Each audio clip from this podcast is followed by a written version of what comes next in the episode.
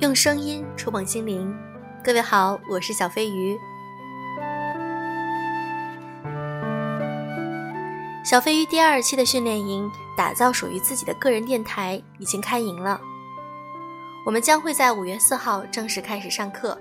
那么在第一期的训练营中，所有的学员们都非常的认真，而且我们的课程效果很好，每一天大家都有很多新的感受和收获。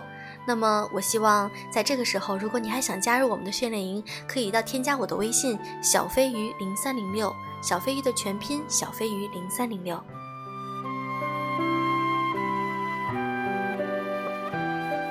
我想，可能每个人都会有那么一刻，不想学习了，不想工作了，我好想休息。那这个时候，我们需要做什么呢？今天我和大家分享一篇来自于作者十点幺七的文章。如果你不想工作了，就去这四个地方走走。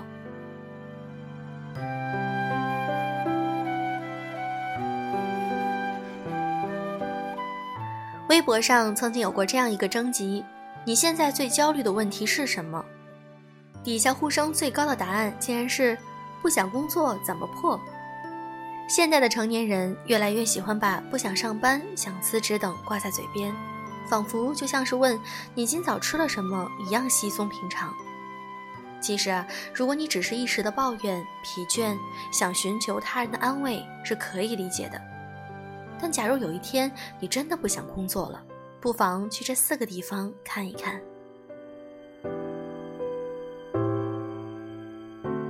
医院，说到医院，很多人脑海中都浮现出熙攘的人群，夹杂着刺鼻药水的冰冷画面。只有真正患过重病的人才懂得，医院的墙承载了多少祷告，同时也见证了多少心酸。身为医生的父亲曾在饭桌上讲过这样一个故事：有天夜里，门诊来了一对穿着朴素、相互搀扶的夫妇来看病。男子面色苍白，目测大概五十多岁，检查结果是胃癌早期。医生跟他们说，还好发现的及时，现在立刻住院手术，治愈率还是很高的。男子问：“大概多少钱？”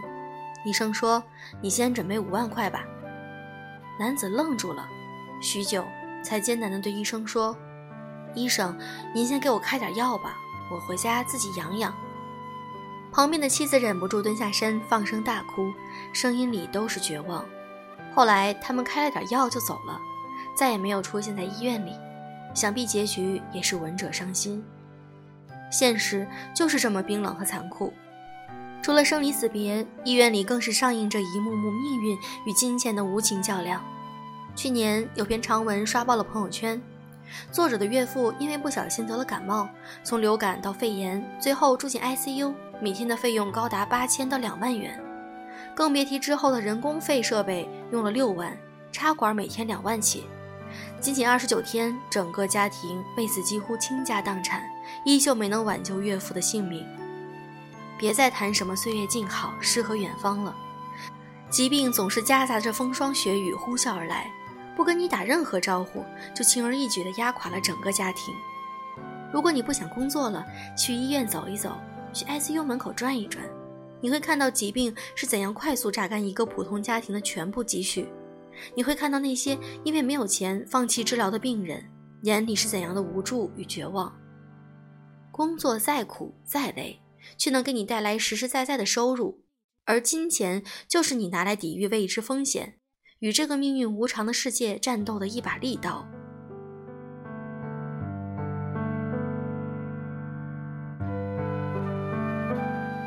凌晨四点的街头，听过这样一句话：没有见过凌晨四点城市的人，不足以谈人生。凌晨四点，在几乎所有人都陷入沉睡之时，有些人却是为了生计开始忙碌奔走。凌晨四点的街头，呈现的是一个与白天截然不同的世界。当你真正见过凌晨四点的街头，你就会明白，这个世界不会因为黑夜的降临懈怠和熄火。你会明白，成年人的生活里从来就没有容易二字，但是为了生活，总有人竭尽全力负重前行。与此相比，我们能坐在温暖、月亮、窗明几净的办公室里，做着一份体面而踏实的工作，简直就是莫大的幸福。川端康成曾写道：“凌晨四点醒来，发现海棠花未眠。哪怕生活再苦再累，这世间总会有一道微光，留给所有不曾放弃的人。”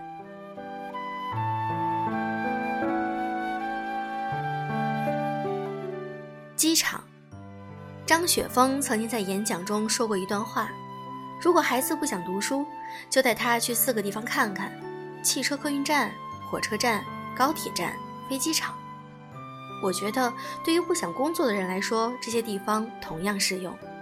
先去趟机场，看看周围西装革履、来往匆匆的行人，看看他们脸上从容自信的笑容；再去趟火车站，看看背着大包小包的人群一窝蜂地涌入狭小的车厢，还要在嘈杂的环境下，伴随着各种不明气味度过漫长的时光。想一想未来的自己，希望选择哪种出行方式？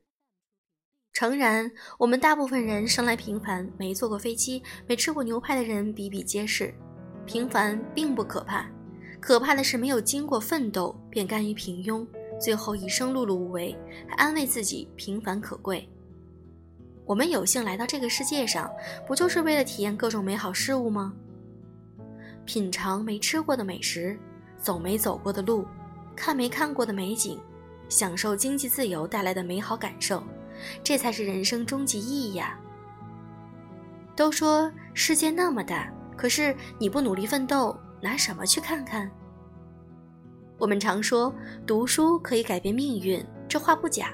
可是读书往往只是获得一条走向成功的捷径，而真正的较量要从步入社会那刻开始。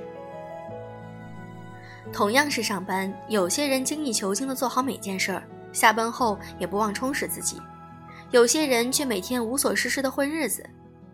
人生本来就是一场追逐，有些人在途中就停止了前进，有些人即使磕磕碰碰、满身伤痕，仍然匍匐前行。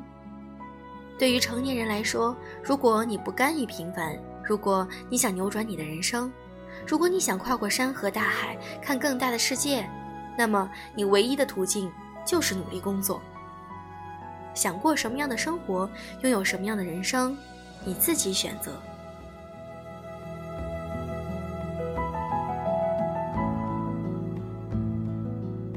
最后一个地方是家里。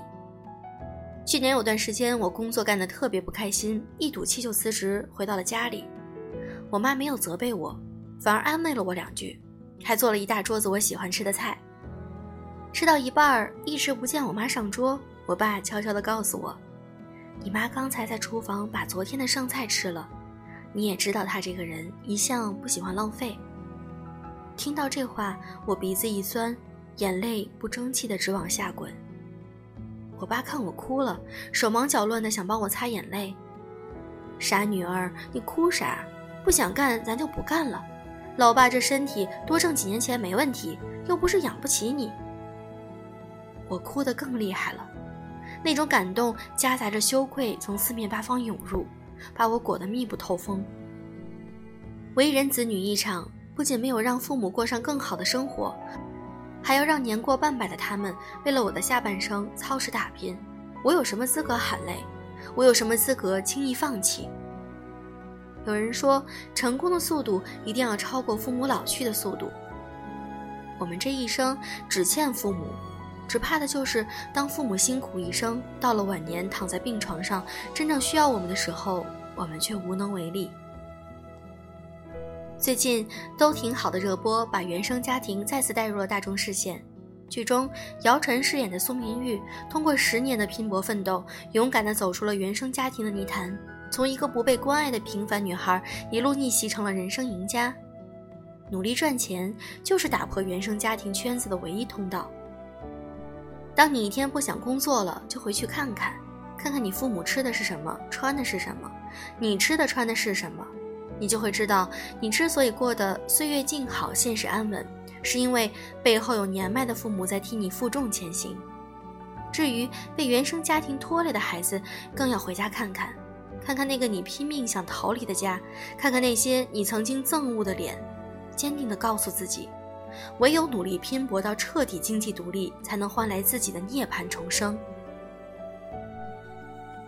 周末和几个朋友聊起了各自的工作，发现真是各有各的苦。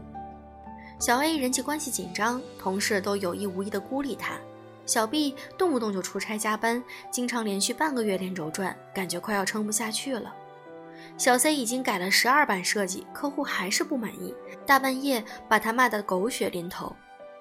你看，几乎每个人都有想辞职的理由，每个人都有想放弃的瞬间。可是，因为不想让之前所有的努力付之东流，因为想坚持自己的梦想，想证明自己我能行，他们都咬紧牙关，义无反顾地走下去。有些事情不是看到希望才会去坚持，而是坚持了才会看到希望。没有谁的工作是不辛苦的，放弃和逃避的确是逃离痛苦的最快的捷径，却不是长久之计。当一个人老去，回首曾经，最痛苦的事情不是失败，而是我本可以再努力一下，再坚持一下。当你拼尽全力熬过去之后，你会发现，苦笑泪水都是经历，坎坷挫折都是试炼。那些杀不死你的，终将会让你更强大。挫折会来，也会过去；热泪会流下，也会收起。愿你在每一个拼搏努力的日子，都能被温柔以待。愿你负担得起自己的骄傲，去征服向往的城堡。愿你受过的所有苦痛，最终都会变成这世界赠予你的礼物，与君共勉。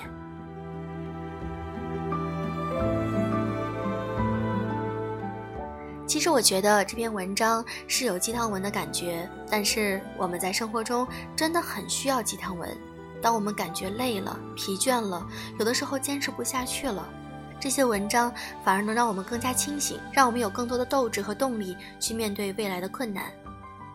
就像我自己刚开始做训练营第一期的时候，真的是非常的忐忑。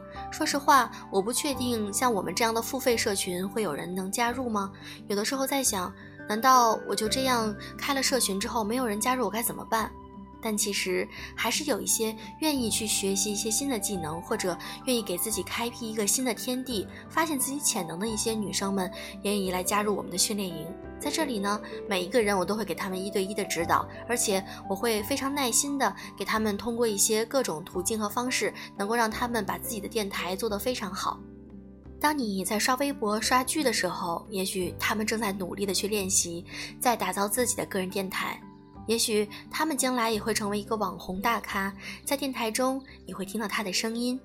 如果你也想让别人听到你的声音、你的观点，那么你可以添加我的微信号小飞鱼零三零六，我在那里的训练营等着你。好了，今天的节目就是这样，祝各位晚安。